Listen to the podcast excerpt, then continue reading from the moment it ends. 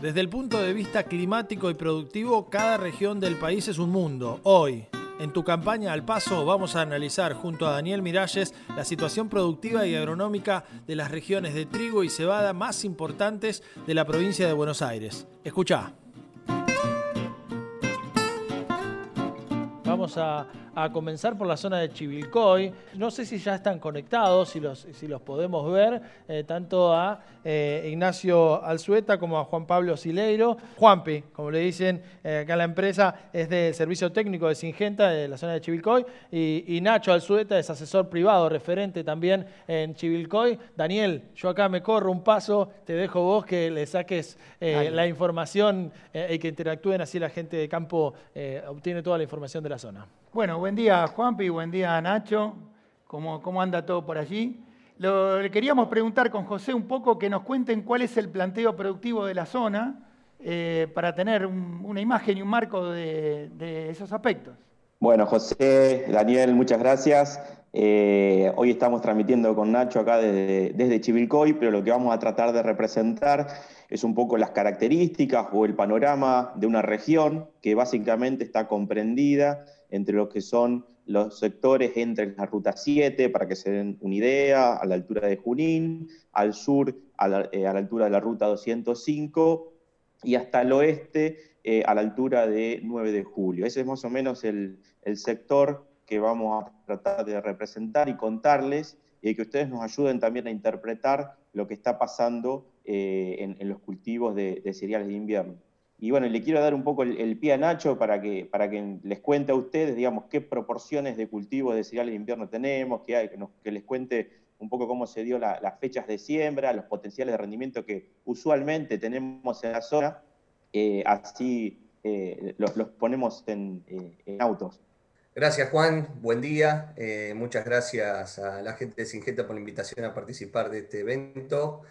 Y bueno, saludarlo a José y a Daniel allá en los estudios como la audiencia. Un gusto estar acá eh, presente, como decía. Como bien les dijo Juanpi recién, eh, en nuestra zona, limitada por, para que se den una idea por esas rutas, em, tenemos, la verdad que tenemos un muy buen potencial de rendimiento de los cultivos de cereales de invierno. Si bien predomina muchísimo el trigo, eh, es un área donde también se hace cebada, se hacen cultivos de invierno, ambos podemos decir de muy buen rendimiento, como les decía recién, pueden andar tranquilamente entre las 4 hasta poco más de 6 toneladas sin ningún inconveniente. Eh, y en general con muy buena calidad si podemos ajustar bien el trabajo, el trabajo, el manejo quiero decir, eh, disculpen. Este año se dio que pudimos sembrar muy bien por cómo los chicos caracterizaron antes del clima, Pudimos sembrar muy bien, comenzar a mediados, fines de mayo, a sembrar los ciclos intermedios largos y para ya, creo yo, alrededor de 10 de junio ya teníamos todo sembrado y poder comenzar con los ciclos cortos, los cuales se sembraron en su gran mayoría hasta fines de junio, principio de julio, sacando algún lote un poco relegado que puede haber quedado ya en julio con los, ciclos más cortos. Eh, así que bueno, como le decías, eh, arrancamos una campaña de muy buena manera desde ese lado. Nacho, y, para contextualizar el, digamos, el planteo nutricional que usualmente hacen los productores, eh, ¿qué, les podés contar a, la audiencia? Bien, como les decía recién, tenemos un muy buen potencial de rendimiento y eso indudablemente del planteo nutricional, como vos planteás, Juanpi, es fundamental para lograr buenos rendimientos. Y por qué no, pensar también en calidad, ¿no? Eh, habitualmente se trabaja mucho sobre genotipos del grupo 2 de calidad, se quiere decir, son materiales que responden mucho al nitrógeno en rinde y a fertilizaciones tardías en calidad. Pero el modelo general por ahí de la zona está planteado en ir a niveles de nitrógeno que rondan los 150, 160 kilos de nitrógeno disponibles, eh, contando lo que está disponible en el suelo, más lo que fertiliza el productor. Eh, lo que nosotros venimos trabajando desde hace eh, bastante tiempo y, hay algunos productores que han empezado a tomarlo, es a elevar esos niveles para poder maximizar los rendimientos, llegar a esos niveles que yo le estaba hablando de cerca de 6 toneladas tranquilamente y teniendo una calidad más que aceptable, ¿no? Poder apuntar a pasar los 10 puntos porcentuales de proteína, digamos. Para eso habitualmente estamos pensando hoy día en nutrir a esos trigos principalmente intermedios largos y, por qué no, algunos cortos como Mario Saibo, por ejemplo, que son muy difundidos acá en la zona, en ir a niveles de 190 a 200 kilos de nitrógeno disponible total. y por qué no empezamos a trabajar mucho también en algo que no se venía haciendo en la zona, que es aprovechando que en general no tenemos los déficits hídricos que hoy planteó bien José y Daniel que ocurrieron en esta campaña puntual, eh, en ir particionando, probablemente aplicar cerca del 70-80% de nitrógeno en la siembra o al inicio del cultivo y refertilizar, entrar por segunda vez más cerca del comienzo en cañación, que sería en estos días que pasaron ahora hace poco, seguramente vamos a estar hablando un poco de las recorridas que hicimos con Juanpi. Eh, también eh, pensando mucho en incorporar otros nutrientes como el azufre, que sabemos que se potencia muy bien el macollaje, por ejemplo, en cebada es muy claro, algo comentó Daniel sobre el macollaje hace un ratito. Y con ese planteo y probablemente en algunos lotes donde vemos que el potencial de rendimiento es muy elevado, hasta se podría pensar en una tercera aplicación cerca de lo que es la floración del cultivo, pensando puramente en, aumentar la fuente nitrogenada durante el llenado de los granos y obtener esos rendimientos bien elevados que le decía, gracias al potencial agroecológico que tenemos, acompañado con un nivel de proteína más que aceptable para que no sea penalizado la comercialización de nuestro grano, Juan Pi. Bueno, ya hablamos de la región, hablamos de los cultivos, fechas de siembra, los potenciales de rendimiento que, esperamos acá en la, región, los planteos nutricionales, y nos faltaría un poco contextualizar qué variedades de tanto de, eh, trigo, tanto ciclos largos como ciclos cortos, son las predominantes y cuáles son las variedades que están viniendo a, reemplazar las que están predominando hoy en día. Bueno, Juan, mira, eh, digamos, nuestra zona no escapa un poco a la generalidad de, la región pampeana. Durante los últimos cuatro o cinco años se masificaron muchísimo dos variedades, sobre todo, Don Mario Algarrobo entre los ciclos largos, intermedios largos serían de, nuestra zona, y Don Mario Seibo como intermedio corto a corto. Entre ellos dos llegaron a tener casi entre el 75-80% de su superficie, hoy día ya están bajando un poquito su, presencia. Realmente son dos variedades que, que, garantizaban un muy buen rendimiento, si bien empezaron a tener algunos problemas de susceptibilidad a algunas enfermedades que aparecieron hace unos años más masivamente, como la roya amarilla, que seguramente después vamos a seguir comentando durante la mañana. Eh, pero hoy día empezaron a aparecer algunos reemplazos, estuvimos analizando datos de ensayos de de la región centro-norte y difundiendo un poco esa información hace un tiempo desde Plexagro y empezamos a ver que, por ejemplo, no sé, Bioceres Basilio, Baguette 620 OMS INTA 119 de, de Macroseed, eh, empezaron a, ganar algo de terreno porque están a los niveles de, rendimiento de Don Mario Algarrobo como reemplazo en los intermedios largos como también eh, empezó a crecer mucho lo que es Baguette 550, por ejemplo, entre los intermedios cortos eh, como competidor, no competidor, pero sino como complemento en la paleta de disponibilidad para, para los planteos técnicos de don Mario Saibo entre los intermedios cortos. Así que está ocurriendo un reemplazo, creo que es algo que se va dando naturalmente cada cuatro o cinco años en la variedad de trigo, si bien hay muchas disponibles de, los, de ambos ciclos, en general tenemos dos o tres que se destacan mucho y que son las que más se difunden por su podemos decir, estabilidad y alto rendimiento también, ¿no? Nacho y Juan Pablo, bueno, nos dieron un planteo productivo ya de la zona, pero también sé que ustedes recorrieron la zona recientemente, hicieron recorridas. ¿Nos cuentan un poquito cómo, cómo están viendo los cultivos y, cuál es la conclusión de esa recorrida que han hecho? Bueno, Daniel, mira, sí, la verdad que hemos estado recorriendo lotes con, con Nacho y, algo de lo que pudimos evidenciar o ver personalmente es las diferentes tolerancias a fríos de las distintas variedades y aún más marcado las diferencias entre cultivos. Sin dudas la cebada fueron el, fue el cultivo que más sufrió este, este, esta combinación de, entre frío y, déficit hídrico. Y el trigo eh, tuvo una, afectación un tanto menor y una capacidad de recuperación mucho más rápida eh, por ahí, Nacho, podés contarle eh, algo del tema aclimatación, digamos que ya me lo mencionó anteriormente Daniel y, que lo pudimos evidenciar en la recorrida. Sí, Juan, nada, como bien dijiste, la verdad que recorriendo lotes, anduvimos hace poco juntos, pero bueno, estamos recorriendo muchos lotes de la zona, de la gente que asesoramos y demás. Eh, fue muy marcado, como bien dijiste vos, y como comentó hace un rato, eh, el efecto diferencial entre trigo y cebada, sobre todo. ¿no? La cebada las vimos mucho más susceptibles, sabemos que en cebada también eh, es más restringido aún la, la, cantidad de variedades que tenemos disponibles. ¿no? En general predomina muchísimo una, variedad que es Andregia, está incorporándose bastante Montoya y Charles, algunas variedades nuevas, a las cuales vimos mucho más afectadas, como alguna foto que mostraban recién los chicos, que, eh, trigos en, la misma situación.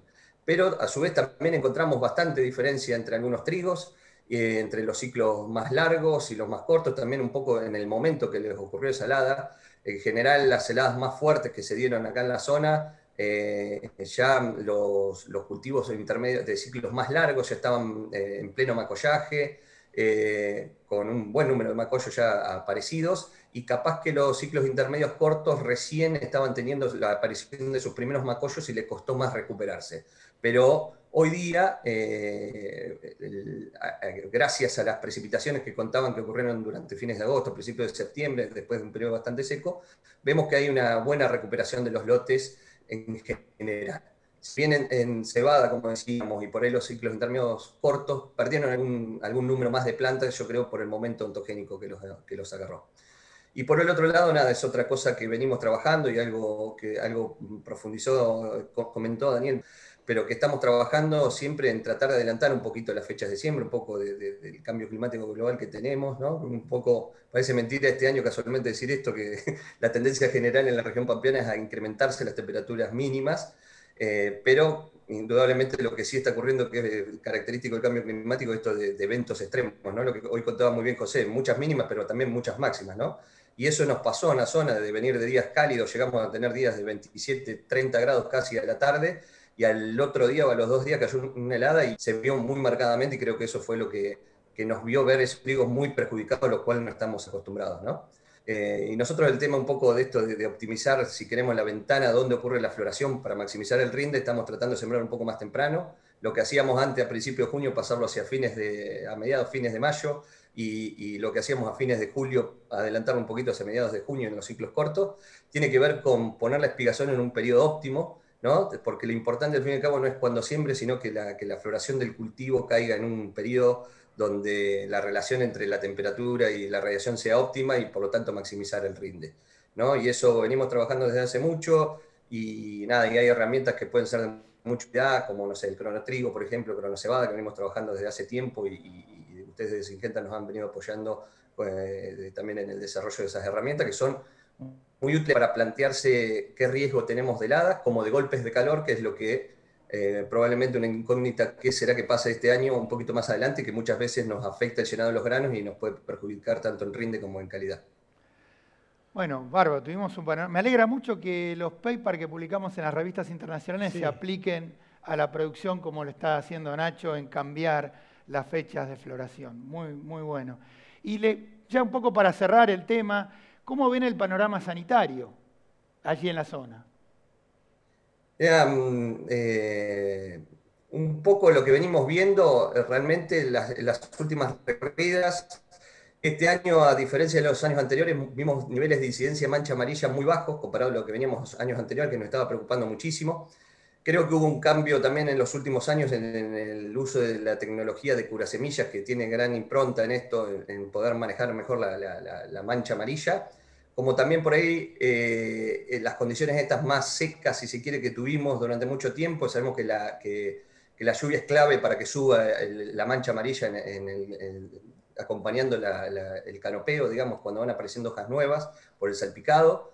Una pregunta que me surge, Daniel capaz que me la puede contestar, eh, o los chicos, eh, si también estas heladas que mataron alguna de las hojas estas que tenían algo de mancha amarilla no pueden haber disminuido el, el inóculo, si bien sabemos que una hoja muerta es una puerta de entrada para un hongo, pero también capaz que, que, un poco el inóculo de mancha.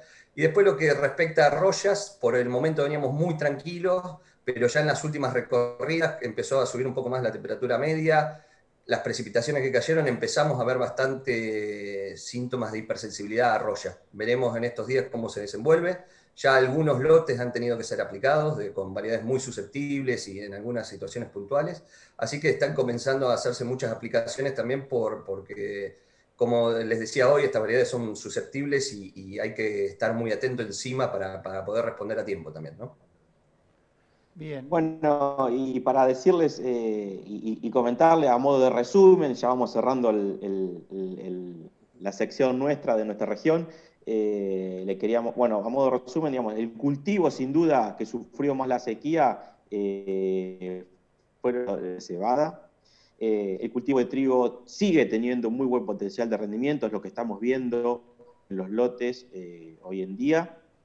Y bueno, y como decía Nacho, ya se están empezando a hacer las aplicaciones, los cultivos de el cultivo de trigo en general andan alrededor de Z32, Z33, eh, esas aplicaciones que se están haciendo fundamentalmente están tratando de bajar inóculo y un poco está asociado al posicionamiento que nos desde Singenta hacemos de, nuestros fungicidas. Eh, muchas de estas aplicaciones nosotros recomendamos en este estadio hacerlo con un triazol y estrovirulina, como en nuestro caso es Amistar Extra, para bajar inóculo y guardarnos por ahí una herramienta eh, más potente y que nos puede devolver mucho más rendimiento al momento de alrededor de Z39, donde ya tenemos expuesto la mayoría de los órganos que más fotoasimilados nos, nos portan el llenado, eh, y ahí sí ir con un producto eh, más potente y con más residualidad, eh, como puede ser Miravis Triple Pack o el Atusase. En el caso de los cultivos que tienen mayor sensibilidad o menor tolerancia a lo que son las manchas, es recomendable ir con mi triple pack. Y en el caso de donde las manchas no sean tan eh, la enfermedad driver, eh, podemos ir tranquilamente con el Atusase, que en todo lo que el complejo de biotróficas es uno de los mejores controladores del mercado. Así que, Daniel, eh, yo me despido desde acá. la realidad es que nos gustaría eh, tener tu evolución, tanto tuya como la de, eh, eh, la de José, y, que nos digan a ver cómo ven nuestro potencial de rendimiento, cómo ven, en base a lo que les contamos, les contamos cómo ven nuestro cultivo y qué se puede llegar a, cómo puede llegar a terminar esta historia. Así que bueno, muchas gracias. Muchas gracias, Juanpi, Nacho. Muchas gracias por el panorama. Eh, ¿Querés hacer alguna conclusión final al respecto sobre, la, sobre la zona? Dale, ah, yo acá apunté un par de cosas que dijeron los chicos que después lo ampliamos, pero Nacho, en principio el planteo técnico habló de la fertilización y de los materiales. Hay dos materiales que en Argentina se usan muy frecuentemente, él los nombró.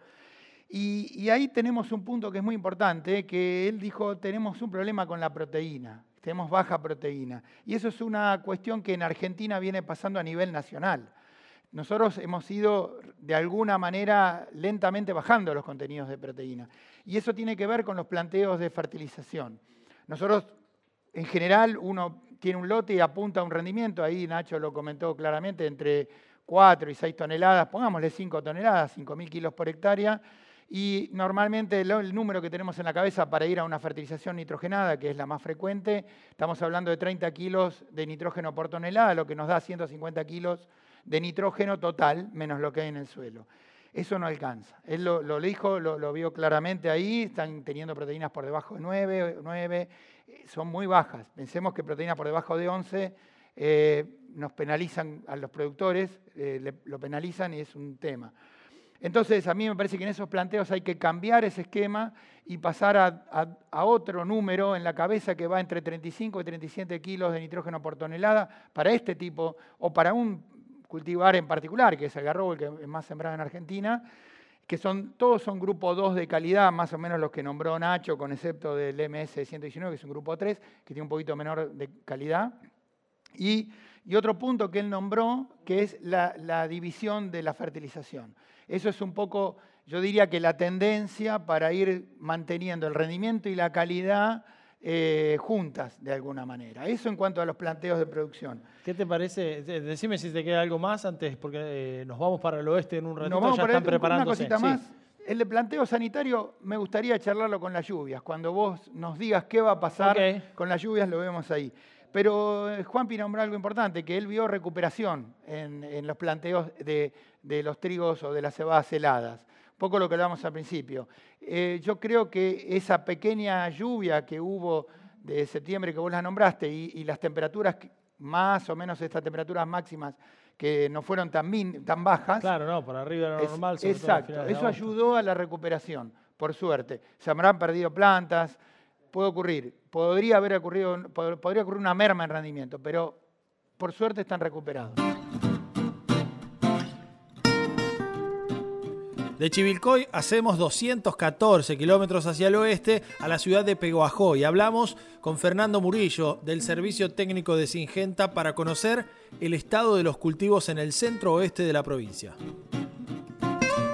Bueno, nos vamos a, la zona del oeste bonaerense, eh, tomamos como punto eh, Peguajó, ya estamos conectándonos con nuestros representantes, ahí están. Eh, empiezo por Rita Robledo, que es asesora privada referente de la zona de Peguajó, y a su derecha Fernando Murillo, del Servicio Técnico de Singenta, que está en la gloriosa ciudad de Los Toldos, donde tengo muchos amigos que después le voy a pedir que manden saludos. Daniel, de nuevo te doy la, la posta a vos. Bueno, gracias. Buen día, Rita, eh, Fer, ¿cómo están por allí?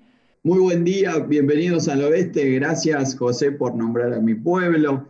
Y, bueno, justamente los invitamos a hacer esta recorrida por, por la zona y, tenemos el lujo de que nos acompañe Rita Robledo, que es muy conocida en la zona, solamente mencionar para aquellos que no lo conocen, este, asesora privada, este, miembro fundadora de Project Agro, miembro de, fundadora también de APSE, y bueno, actualmente Rita está coordinando la red MIP de, de así que, bueno, Rita, bienvenida también. Bueno, muchas gracias, eh, muchas gracias por la invitación y bueno, vamos a contarles un poco qué está pasando acá en el oeste con el cultivo de, trigo y cebada. ¿eh? ¿Quieren contarnos, Rita y Fernando, un poquito los planteos de tecnológicos y de producción que hay allí en la zona? Sí, claro, con mucho gusto, Daniel. Mirá, eh, empezamos hablando un poquito de rotaciones y obviamente esta campaña, eh, como en muchas zonas, eh, se hizo más fina que otros años y bueno, parte de esa superficie se hizo sobre antecesor maíz, ¿no? Sabemos que sembrar sobre chala es, más difícil, así que tuvimos que tener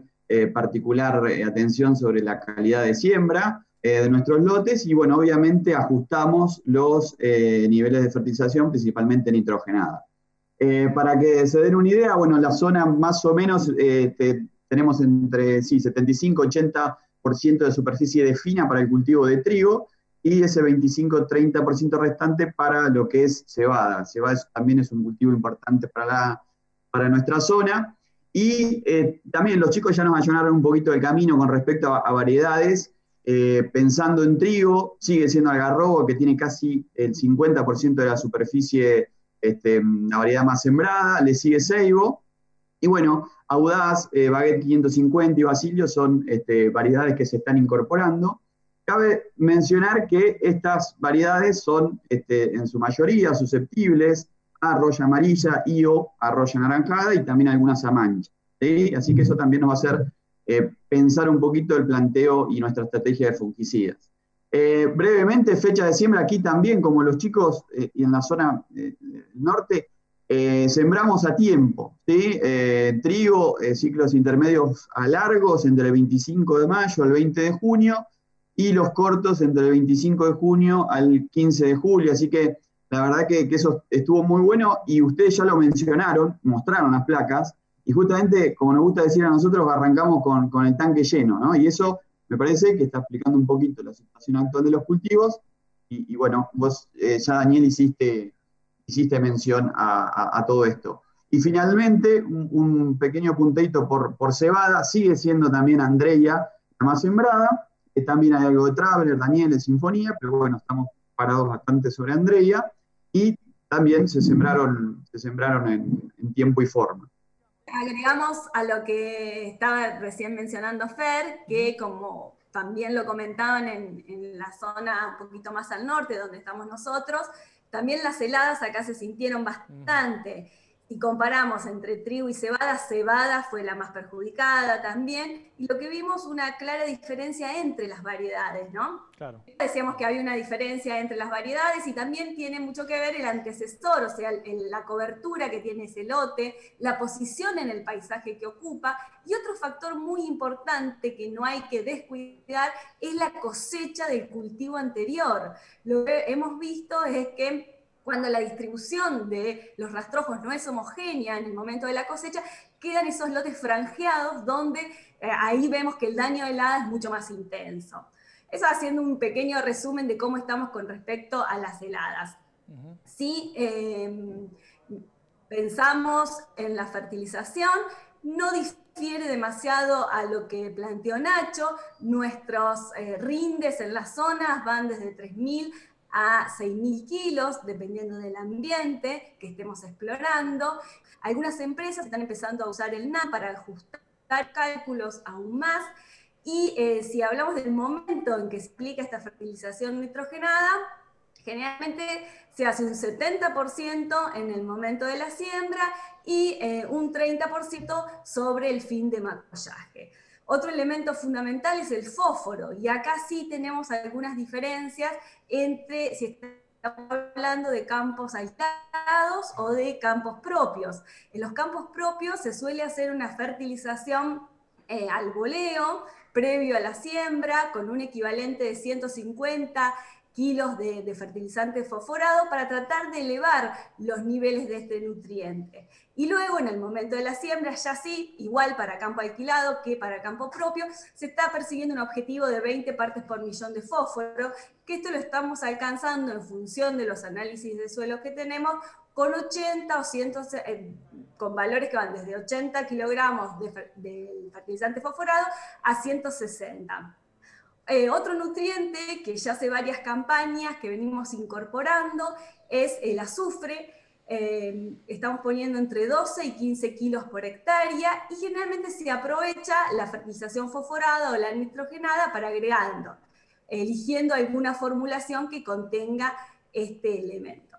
Si hablamos de la condición hídrica que ustedes estuvieron mencionando, y podemos decir que la zona, los lotes de trigo y cebada, están en una condición de regular a buena. La ventaja que tenemos acá en el oeste es el, que contamos con la napa en muchos ambientes, ¿no? Eh, que ya Daniel lo estuvo mencionando. Así que bueno, ese es un pequeño resumen de cómo estamos llevando adelante el cultivo de, trigo y cebada en la zona. Rita, Fer, y con respecto a la misma pregunta que los chicos anteriormente, hicieron una recorrida y nos cuentan un poco cómo están los cultivos actualmente en este momento. Bueno, Daniel, mira, brevemente y hacer una pequeña mención. Estamos recorriendo lotes, lo venimos haciendo semanas atrás, y justamente remarcar la importancia de, eh, la recorrida semanal, eh, rutinaria y de la toma de registro de lo que nosotros estamos viendo en, en, las recorridas. Eso es importantísimo y por eso también le invito a Rita, un especialista, a que nos cuente justamente acerca de cómo, cómo realizar de mejor manera y, ser efectivos en, eh, realizando el monitoreo. Rita. Bueno, gracias, Fer. Sí, lo que estamos haciendo es, entramos a los lotes por las cuatro cabeceras, tratando de detectar en las variedades susceptibles esos rodales de, de roya estriada. La presencia de esta enfermedad nos hizo cambiar nuestra manera de monitorear los lotes, ¿no? Eh, en esas entradas, por esas cuatro cabeceras, vamos recogiendo plantas. Generalmente se acostumbra a eh, estar evaluando alrededor de 30 plantas, que eh, lo que nosotros queremos es obtener entre 90 y 100 hojas para poder hacer nuestro cálculo de incidencia, de, de nivel de enfermedad que tenemos. De esas plantas vamos a agarrar el vástago principal y vamos a estar observando aquellas hojas que están completamente desplegadas y que tienen más del 50% del área verde. Y de esta manera vamos a separar las hojas sanas de las hojas enfermas, eh, vamos a contabilizar como enferma toda aquella hoja que tiene por lo menos una pústula de roya o una mancha de 2 milímetros. Y hacemos el cálculo de incidencia hojas enfermas sobre hojas sanas y ese valor lo comparamos con los umbrales de acción ¿no? que tenemos. Otro dato importante a relevar cuando estamos en el campo es la fenología del cultivo, que vendría a ser como la edad que tiene el cultivo, ya que los umbrales están muy relacionados con, con, este, con este hecho. ¿no? Em, eh, esa es un poco la metodología que estamos usando para eh, evaluar cada uno de los lotes. En las recorridas de las últimas semanas, lo que vimos es que los trigos están entre Z31 y Z32, un nudo o dos nudos. Las enfermedades que estamos relevando en las variedades más susceptibles es roya estriada, eh, hay algo de mancha, pero en menor medida, y, también bacteriosis. Lo importante acá es diferenciar las manchas de las bacterias, ¿no? porque si vamos a estar aplicando un fungicida, a las bacterias no le vamos a estar haciendo nada. Entonces es muy importante eh, diferenciarlas. Al momento, al viernes pasado, llevábamos aplicados solamente el 1% de los lotes, muy poco, ¿no? Ayer hice un relevamiento de los lotes que tenemos monitoreados nosotros y ya subimos a un 10% de los lotes de trigo que eh, han requerido intervención de fungicidas. Lo que calculamos es que va a haber una proporción importante que van a llegar a Z37, 39 sin haber recibido una aplicación de fungicida. A partir de ese momento, bueno, seguiremos monitoreando y trataremos de cubrir todo el periodo crítico del cultivo con, un fungicida si, si llegara eh, la enfermedad a llegar a los umbrales. Eh, si hablamos de cebada, lo que estuvimos viendo es que están entre Z32 y Z33, dos a tres nudos. Ya algunas, las sembradas más tempranos, están en 37, muy poquitos lotes en esa situación. Eh, cuando nos fijamos qué porcentaje de lotes llevábamos aplicados, hasta el viernes pasado íbamos en un 30%. Ayer hice un relevamiento y llegamos al 50% de lotes aplicados. Eh, en cebada estamos hablando, ¿no? Lo que calculamos que para la semana entrante vamos a estar muy cerquita eh, al 100%, pero bueno, vamos a depender de lo que José nos diga, de qué condiciones, eh, cómo vengan las precipitaciones y las condiciones ambientales, ¿no? ¿Hay alguna novedad a la vista? Sí. en un ratito les voy a contar. Hay lluvia a la vista en el corto plazo. Eh, no me quiero adelantar, pero solo digo en el corto plazo. pero por ahí, quien le dice, le voy a traer un poco de esperanza. Ustedes ya se adelantan, ya están mirando los pronósticos, está bien que lo hagan, pero tranquilos que no es tan, ojalá no sea tan complicado como ustedes imaginan. Eso es bueno y es malo, porque mejora la perspectiva y aumenta la probabilidad de enfermedades. Bueno, entonces. La gente sin gente está contenta. Entonces vamos a, dar el pronóstico y vos me vas a ayudar a, sacar esas conclusiones. Fer y Rita, ¿quieren agregar algo más del programa sanitario? Un poco que ya Rita lo describió. Daniel, sí, mira, y ustedes están, están hablando de que justamente si, si este, vienen las enfermedades, justamente tenemos muy buenas herramientas para poder hacerle frente. Así que solamente la recomendación a nivel zonal, que como bien describía Rita, para aquellos trigo, vamos a hablar de trigo, que se estén aplicando ahora en pasto, digamos, Z30, 32, 33, también la recomendación es, una, eh, es la intervención con, en este caso, nuestra mezcla 2 a 1, que es Amistar Extra, que sabemos que hoy no estamos en periodo crítico, pero sí es importante manejar la enfermedad y, el inóculo inicial. Por lo tanto, estas intervenciones, eh, si pensamos en Roya Marisa, son muy importantes. A la hora em, de, definir más adelante, estando en Z37, 39, vamos a tener, de nuevo, pensando en trigo, dos, este, em, dos escenarios, aquellos lotes que ya fueron aplicados y aquellos que no este, recibieron aplicación aún. Bueno, ahí sí ya tenemos Z39, hoja bandera expandida, todas las hojas que nos van a ayudar a, la generación de rendimiento, por lo tanto es importante cubrirse con un muy buen eh, fungicida obviamente de la mano del monitoreo, de utilizar los umbrales este, que, tenemos por fenología, pero sí es importante que si sigue siendo roya, este, roya amarilla o, posiblemente que sea roya anaranjada, eh, la enfermedad más importante, poder entrar con el atusase, que es un producto muy, muy específico para roya, este, eh, con excelente eficacia y muy buena persistencia.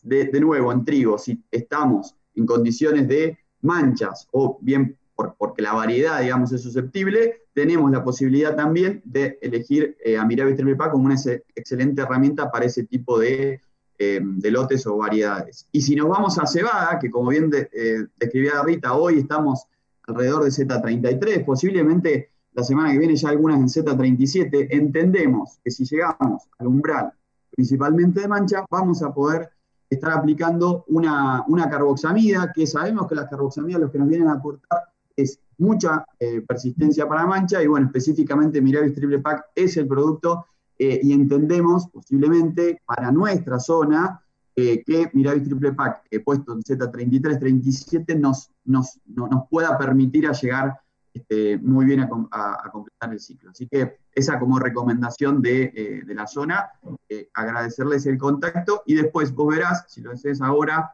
o luego, una pequeña mención también para nuestra zona, estamos expectantes de lo que diga Daniel y lo que diga José bueno, le agradecemos a los dos. ¿Vos tenés alguna reflexión final sobre la zona? Yo eh, simplemente un, pequeño bocadito. Allí nombró los estadios ontogénicos Rita y el cultivo está entrando en lo que llamamos un periodo crítico en breve. Cebada va a entrar antes, trigo un poquito después.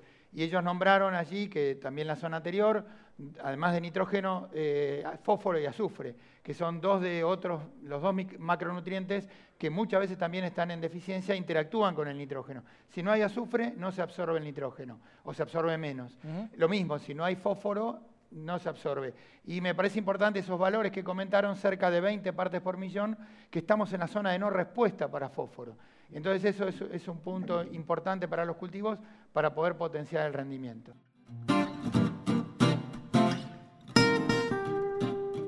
Abríguense que vamos al sur, vamos a ver cómo están las cosas en Tandil, Tres Arroyos y Necochea, toda esa zona productiva por excelencia para los cultivos de trigo y cebada.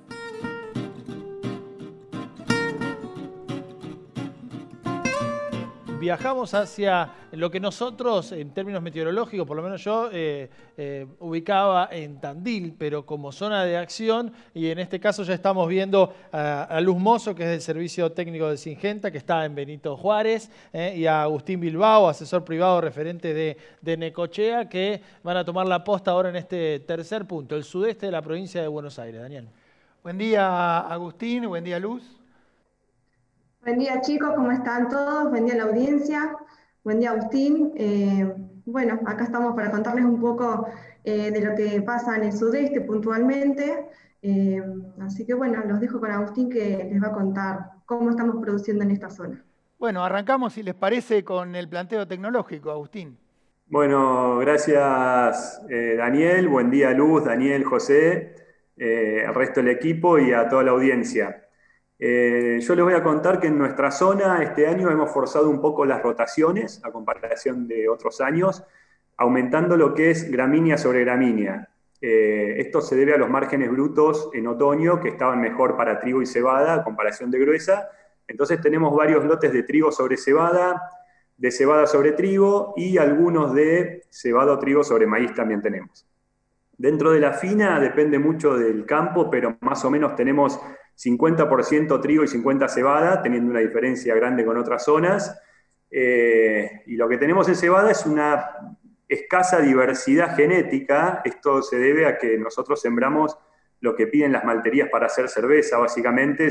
La gran mayoría es Andrea, hay algo de Overture y algunas otras pequeñas superficies de otras variedades.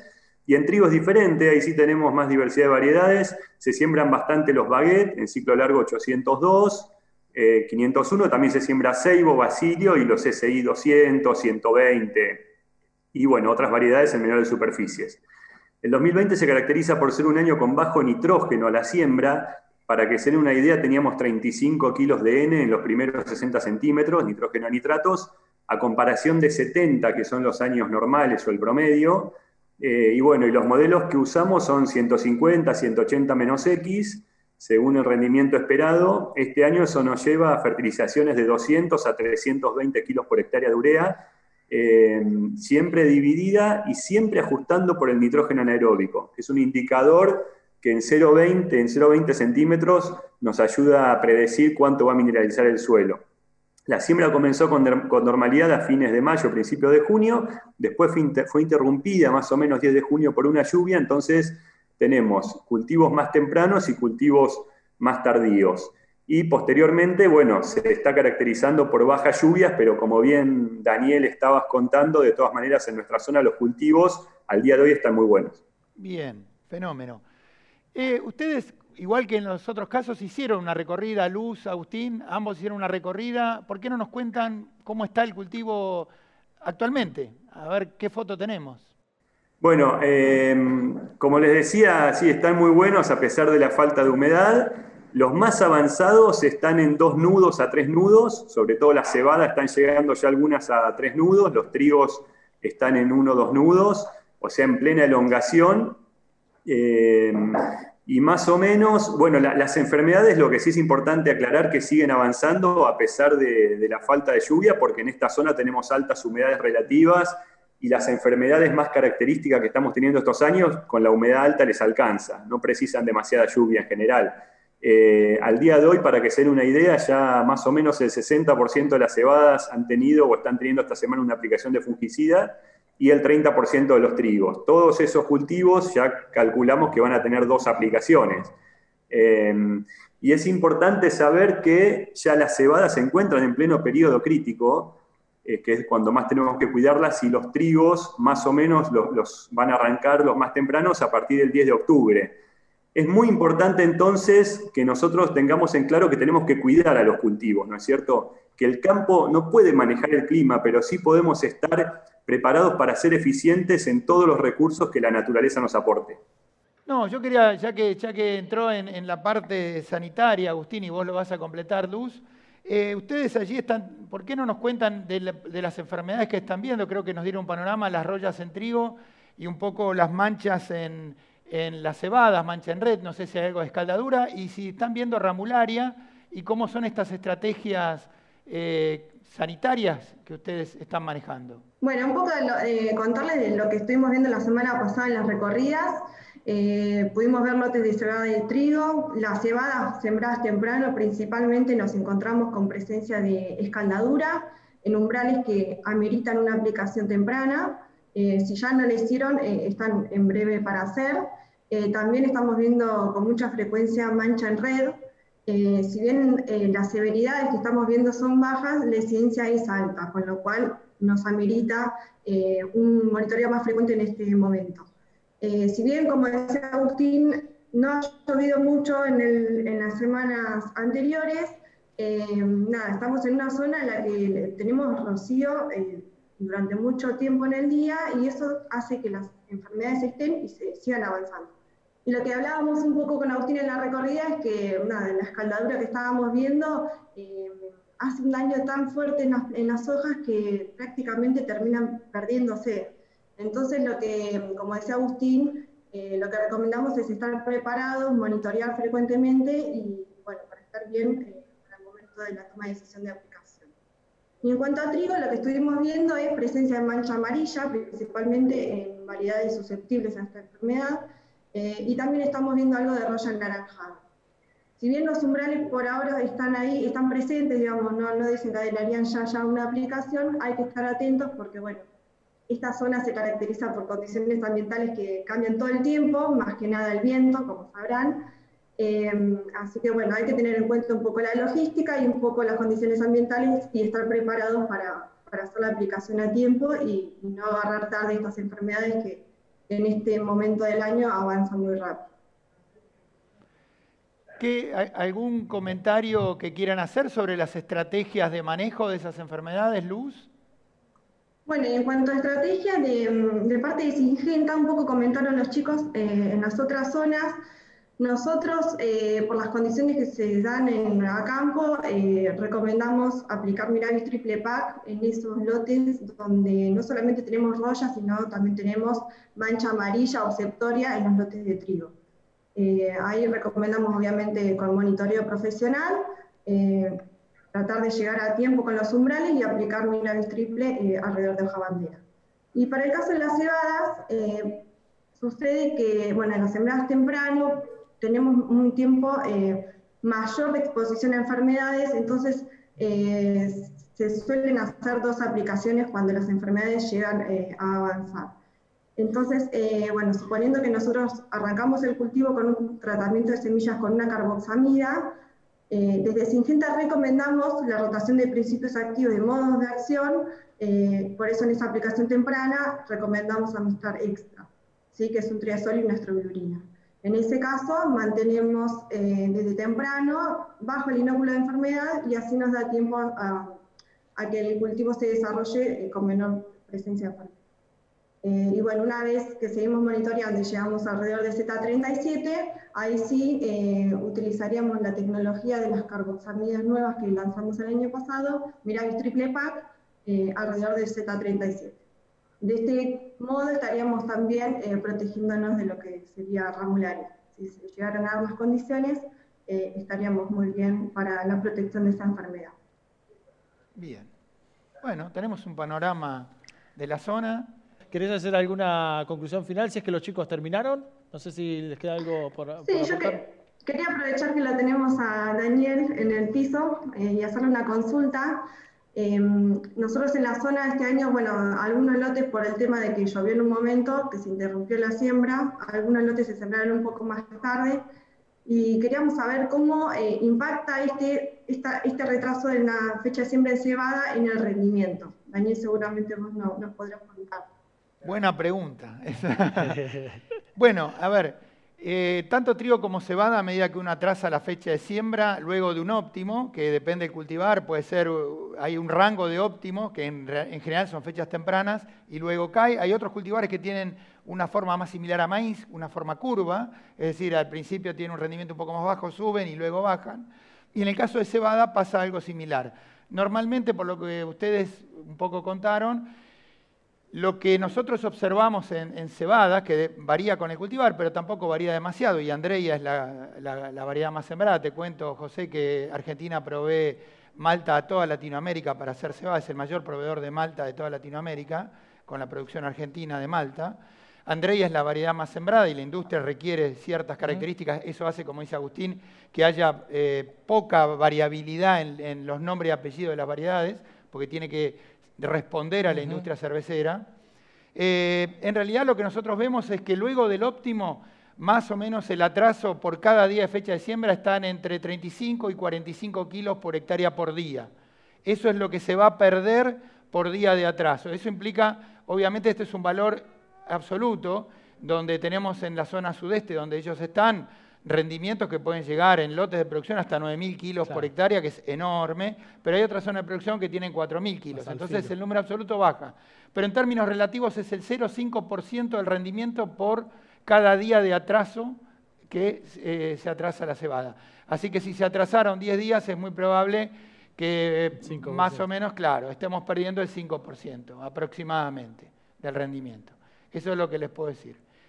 Y yo quiero resaltar algo que lo tocó Agustín, que también lo tocó en la otra zona, si tengo un minuto de tiempo, eh, que es eh, digamos, la evaluación de cómo es el, eh, el, criterio para fertilizar. Allí ustedes usan el NAM, que el NAM es el nitrógeno anaeróbico, que marca un poco la, cuánto del nitrógeno se va a mineralizar, es decir, va a estar disponible a lo largo del cultivo.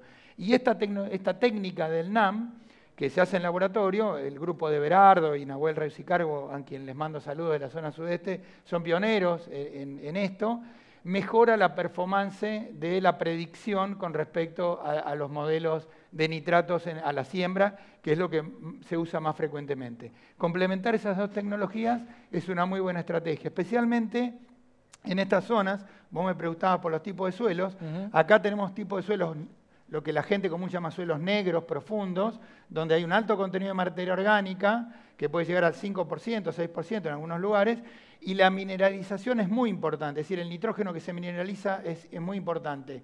Entonces está muy bueno tener eh, ese tipo de tecnologías para tener más precisión, especialmente cuando estamos partiendo, como decía Agustín, de niveles de 35 kilos de N, José, que son muy bajos a la siembra, muy, muy bajos. Entonces está muy bueno eh, la utilización para mejorar la performance. Bueno, sí, no, buen, recorrido hemos hecho y, bastante heterogéneo. Pensé que era en mi cabeza más homogénea las cuestiones, pero vemos que cada zona tiene sus particularidades, sobre todo en el suelo. ¿eh? Meteorológicamente hablando, ahora les voy a pasar a contar. Quédense ahí, les agradecemos a los dos. ¿eh? Será hasta la próxima.